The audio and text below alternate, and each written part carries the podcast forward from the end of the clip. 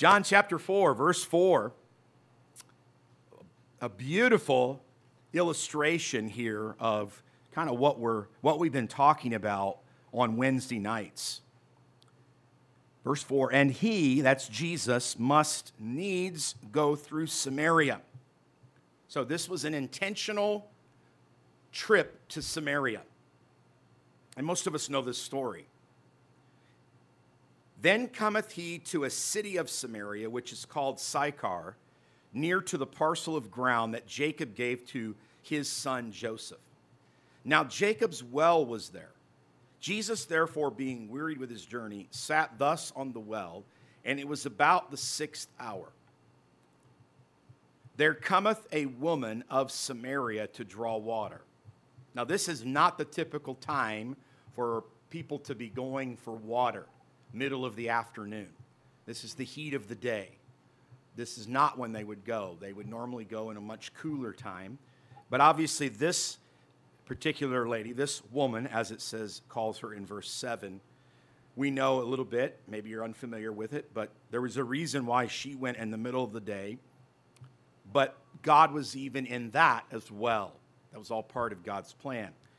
There cometh a woman of Samaria to draw water. Now, here's what I really want us to notice that Jesus initiates the conversation. He doesn't wait for the woman to speak to him. There's all kinds of cultural things that were basically broken by Jesus in speaking to her. You know, it's like, you know, and she even says that to him. But what I want to emphasize again, one more time, is that Jesus initiates the conversation. Now, he's making it physical, but pointing eventually to the eternal. Okay? Jesus saith unto her, Give me to drink, which is an obvious statement. Uh, they're at a well, right? What's at a well? Water, yeah. You know, so it's afternoon, it's hot, more than likely. So, hey, it's a great conversation starter. You know, when, we, when we're sharing the gospel, um, we'll keep reading here in just a minute. When we're, when we're sharing the gospel, not necessarily with someone we know, but if God gives us the opportunity to speak to someone uh, that we don't know, then it doesn't mean that we, we can, because Jesus obviously didn't know, well, he knew her because he's God, but this was the first time they ever met, is what I'm getting at, okay? And yet he uses a practical statement that would lead into a spiritual conversation. Verse 8 tells us that the disciples were gone away. Then saith the woman of Samaria unto him. Now, here's where she was like, What are you talking to me for?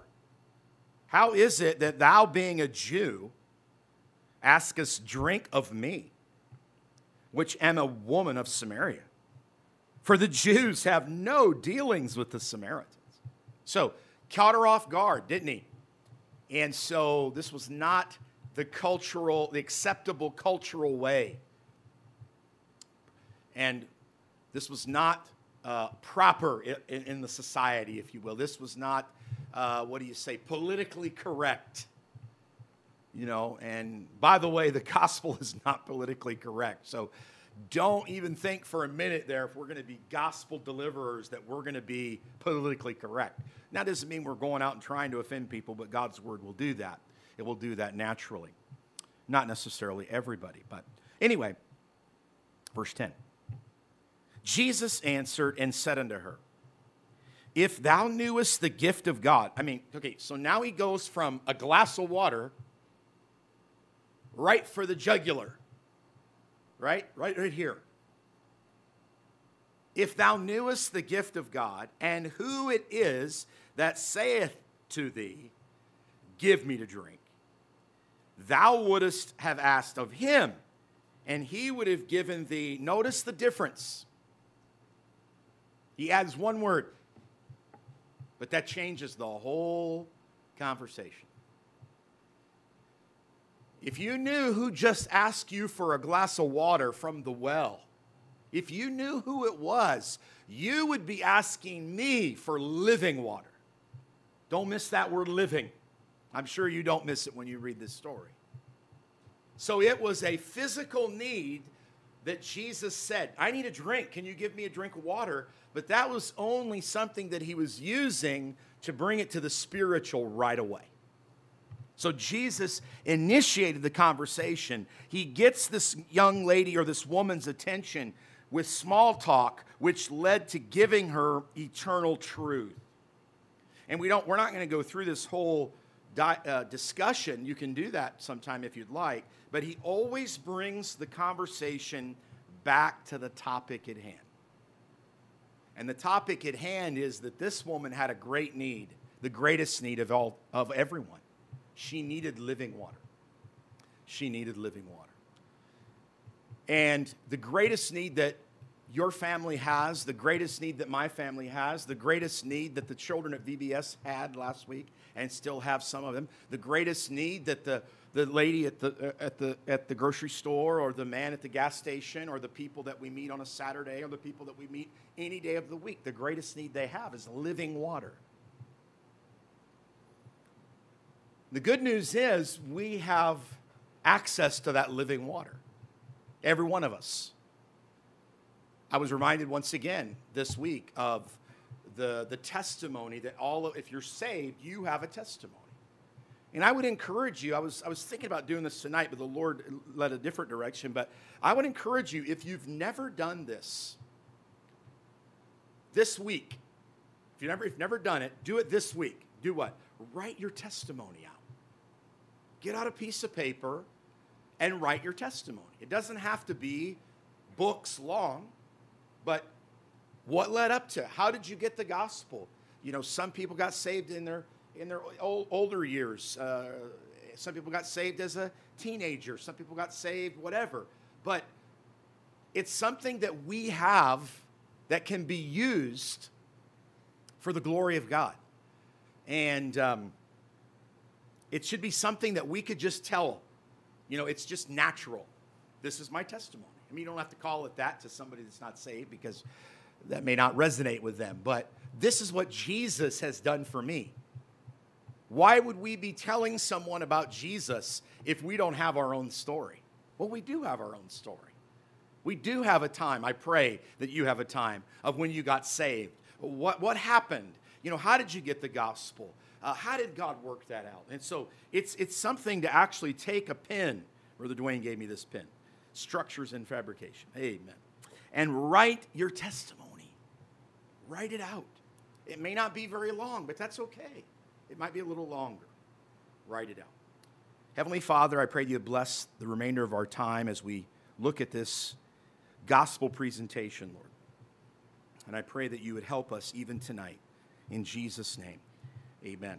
So, what I've given you is the gospel presentation that we gave last Wednesday. If you were with us last Wednesday, we went through give or have a presentation. And the reason why I'm giving you this, notice it's a gospel presentation. There's not necessarily one. Okay? You could have you can say you can give the gospel many different ways. This is a gospel presentation. But I began to think about this and my question is, and it's not I don't really expect you to answer it aloud, but Think about this. If somebody were to come up to you and say, like the Philippian jailer, you know what the Philippian jailer said? What must I do to be saved? Now you say that that only happened one time in the Bible. Okay, sure, that's true.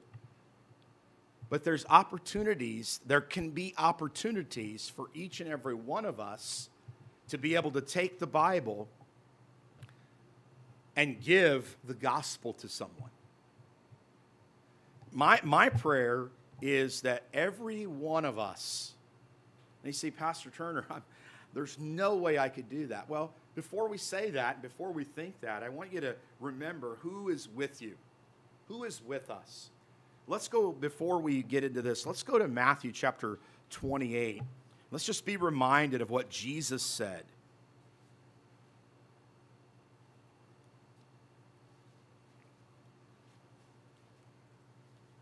And I just want you to think for a minute tonight if, you know, somebody, somebody at church, you know, we have an invitation and somebody comes forward and and you're the only one, you know, and we need somebody to share the gospel with this lady, or we need somebody to share the gospel with this man, or we need somebody to share the gospel with a teenager or whoever it may be. Could you do that? Could you do that? Again, it isn't, it doesn't mean that it has to be this presentation, but we ought to be able to systematically go through the scriptures with someone and show them from the Bible how they can be saved. Now, everybody that's saved should know how to be saved. Doesn't that make sense? If you're saved, you should know how to be. Otherwise, how did you get saved? you know what I mean? And so Jesus said, verse 20, the last verse of Matthew, teaching them to observe all things whatsoever I have commanded you. And lo, I am with you always, even unto the end of the world. Amen. And so we have the Lord with us. We're going to go through this. We'll, we'll, we'll, keep the, uh, we'll keep everything going for now. And then I'm going to go through this. And then what we're going to do is we're going to get a partner. You're going to get a partner. And the live stream will go, go bye bye later. Not yet but you're going to get a partner. Maybe it's your neighbor beside you, uh, but you're going to get a partner. Everybody's going to get a partner tonight, and that partner is lost. That means everybody here is lost. You just lost your salvation. Sorry. Pretending, okay? And it's up to you. It's up to you not to get them saved because nobody here can do that. But if it was if you were the only friend that they had that was a Christian, Think about it. And that might be the case in some cases. Would you be able to tell them, let me tell you what Jesus did for me? It's not, you know, I need you to sit down because I need to preach a sermon to you. No, it's I want to tell you what Jesus did for me. All right? First, I want to tell you that God loves you. I want to show you from the Bible in John 3:16 that God loves you. It says in John 3:16, and then you want to turn in your Bible and show them. John, I just put it in here for the notes, but you want to turn in your Bible, and, and we're going to practice this, okay? And tonight you open your Bible up, you turn to John 3:16, and show it to them. Act as if they've never uh, seen that verse at a uh, on a on a sports event. They, they don't even know anything about it. Just here it is, John 3.16. Look at what it says. It says that God so loved the world. And if you want to explain a little bit about uh, some of those words, his son, notice that's a capital S. That means it's referring to Jesus Christ, the Son of God. And there's verses later on where we're going to show from the Bible that he is the Son of God. That whosoever believeth in him should not perish, but have everlasting life. And so, uh, you know, I want you to know that God loves you. Somebody showed me this. I say that over and over again if I'm giving somebody the gospel. This is something that someone showed me, and I want to show you. And then we, would say, you know what? Someone showed me my condition spiritually. And we'll turn to Romans 3.10, and we'll read it for them. As it is written, there's none righteous, no, not one. Maybe talk about that a little bit. And again, as I've said in the notes, your condition is also my condition. That's what I'm saying to that individual. I might be saying to them, you know, you're a sinner, but also I'm a sinner. When, when, when God wrote Romans 3:10, as it is written, there's none righteous, I'm part of that none righteous. This isn't, you know, that I'm preaching to Brother Barry, and Brother Barry is a wicked sinner and he's on his way to hell. And, and no, it's I was in the same situation. I'm a sinner. Without Christ, I'm on my way to hell. So it's not you need to be saved or you're a sinner. It's I'm a, we're sinners. The Bible says it clearly in Romans 3:23, for all have sinned and come short of the glory of God. I like to explain that come short of the glory of God. I should have typed it in here. One illustration I heard years ago was explaining uh, a dartboard or explaining someone that is doing archery. And they're always aiming for the tar- they're always aiming for the bullseye. Anything less than the bullseye is short of the bullseye. To the left, to the right, above it, below it. Or if somebody does archery, you're always, and a lot of, a lot of people under, will understand. Yeah, I understand uh, darts, I understand archery. And so that's what it means by falling short of the glory of God. The glory of God is the bullseye. And there's nobody ever born of a woman except Jesus Christ who has hit the bullseye, who has uh, brought glory to God in and of themselves. And so you can talk about that. So that's the condition that you have. That's the condition that I have. That's the condition of the whole world. And then someone showed me from the Bible that God has a price or a penalty for our sin. God has a price or a penalty for our sin. Romans 6:23 for the wages of sin is death. This death is spiritual. Yes, it is physical as well, but I don't know that this is the time to go into all of that. You could also write Romans 5:12. I didn't put that in there. You could write that reference down. Wherefore, as by one man sin entered into the world, and death by sin, so death passed upon all men. Romans 5:12. Just jot that down. So the wage, we, we look at Romans 6:23 and we ask them, do you understand what that word wage means? And here's dictionary.com money that is paid or received for work or services. So the key is that the word wage is a payment. For the wages of sin is death, the payment of sin. What did we just look at a minute ago? All have sinned and come short of the glory of God. I'm a sinner. You're a sinner. So, what do I deserve? What is the payment for my sin? This is not, by the way, I, I, I, always tell people this is not my book. This is God's word. This is not the Baptist belief. This is the Bible. I've, I, and I, I, I'm a Baptist, no problem with that, conviction about that, so forth and so on. But this isn't what we're doing when we're talking to people about Christ. We're not asking them to be a Baptist. So we're, we're, we're not asking them to be anything. We're showing them Christ. We're showing them the love of Christ. We're showing them the, the one door that leads to heaven Christ. And so I will explain to them that, uh, and again, I'm no expert on any of this. I'm just going on a little bit of experience, but I'm not, I'm not an expert at all because it's not about the presentation. We, we must have the power of God, and I'm not taking that out of it. I'm not taking out the fact that we need to be filled with the Spirit, but we do have to have a presentation kind of that we're going somewhere, letting the Spirit lead us. You won't always go the same way, but you're getting, trying to get to the same destination. And what is that? Choose Christ. Repent of sin and choose Christ. Turn from unbelief, turn to belief, and be saved. Um, and so I'll explain wage a little bit. Money that is paid or received. Uh, so the wages of sin, the payment of sin is death. This is what I deserve. This is what you deserve. You can go to Revelation 20, 14, and 15. The same death mentioned here is the one in Romans 6, 23. Sometimes I'll have my Bible open to both, and I'll just flip back and forth, and I'll show them. See, uh, death and hell were cast into the lake of fire. This is the second death. Whosoever was not found written in the book of life was cast into the lake of fire. And look, it says right here the wages of sin is death. Those two words go together. So this is, a, this is the penalty, this is the price for sin. And I always make it, again, I always make it personal. This is what I deserve. And somebody showed me this from the Bible, and I'm so glad they did. By the way, let me go back up to rec- realize your condition. Each time you're going through these, you're stopping and you're saying, Do you have any, do you understand that? Do you understand what it means about being a sinner? Because you can't be saved and not think you're a sinner. It's impossible. So, in no way should we ever rush through any of this. Because I can't bring conviction. You can't bring conviction. No conviction, no conversion.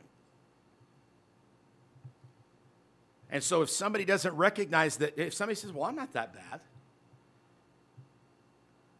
that may not be the time to continue on. It may be the time to maybe go back and show them the verses one more time and say, Well, just so you know, my sin and your sin, whether you think it's that bad or not, nailed Jesus to the cross.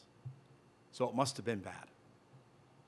Because they have to recognize why do they need Jesus? If they're not that bad, then I don't need Jesus. Most people understand sin and most people understand, but not everyone. Okay? And then believe Jesus Christ died for you. Romans 5 8, but God commendeth his love toward us, in that while we were yet sinners, Christ died for us. Jesus Christ is God's Son. This is the only way he could pay the penalty for your sin and mine. I'm saying this to this individual. And that this is a really good verse. I don't normally use this, but I think I'm going to start using it actually. 1 John 5 11. And this is the record that God hath given to us eternal life, and this life is in his Son. That's a great verse of Scripture. So, this life, what life? Eternal life. It's not through the church. Well, I'm Catholic. Okay, well, this isn't about being Catholic, Baptist, Pentecostal, whatever. But you notice eternal life is not through the Catholic, it's not through the Baptist, it's not through the Methodist, it's through Christ. And then you can, you can skip down two verses and you can show them 1 John 5 13. God wants you to know that you have eternal life. And I, I, have told people before, I know right now if I were to die, I know I would be in heaven. Not because I haven't sinned, but because of what this verse says 1 John 5 13. These things have I written unto you that believe on the name of the Son of God, that ye may know that ye have eternal life. God wants you to know that.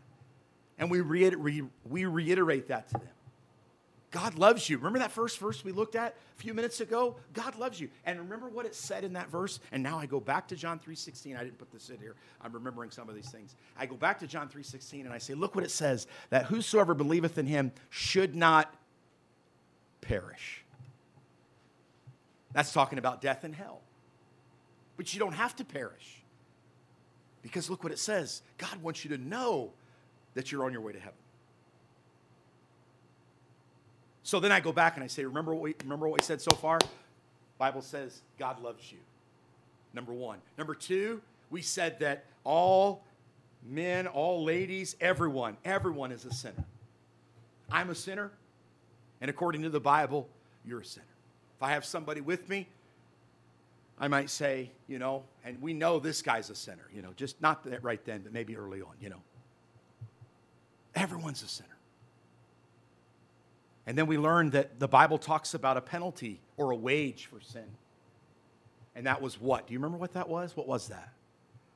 Most times, people that are really paying attention, you'll kind of know if people are just entertaining you and listening, and, and they're not really listening, or they're, they're, they're listening, but they're not hearing. Or the other way around, they're hearing and not listening, whatever way I'm talking about. And that's okay. Again, you're not trying to get somebody to pray a prayer. You're, get, you're, you're wanting to deliver the message. Let the Holy Spirit of God bring conviction. And if they're ready to be saved, God will make it known to them and you.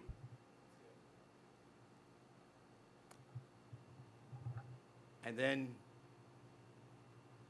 I deserve that penalty. But remember what we learned from the Bible the reason Jesus Christ died, the reason he came was for the cross. Okay, by faith, we can receive God's gift of eternal life. We go to Romans 10 9, and we show them Romans 10 9, 10, 11, and 13. We show them Ephesians 2 8 and 9, where we, where, we, where we reiterate that it is a gift. It is a gift. And I'll ask someone, Brother Barry, I'll say, uh, Barry, can, I don't know, you're not saved, remember? No, I'll say, Barry, can you earn a gift? Some people say, yeah, I can earn a gift. That's okay. So now I got to back it up. I got to back the train up because they may not understand what I'm asking them. And you can explain well, a gift isn't really earned, but a gift must be received. And that's when I go to John 1:12. John 1:12, but as many as received him. So yeah, salvation is a gift, cannot be earned, but it must be received by faith. Or else it's not a gift. It's for you anyway. It's, it's for you, but you got to receive it. Having head knowledge is only part of, the, part of the equation. It's when the heart gets stirred by the Holy Spirit that you need to be saved and you need to accept Jesus Christ as Savior and you call on Him and you're saved. Receive that gift by faith. So, this is a gospel presentation. This is a really fast uh, through it. If you joined us online tonight, thank you so much for being a part of the meeting. And um, again, what we're going to do next, it would not even, it would not translate to uh, an online ministry. So God bless you and have a great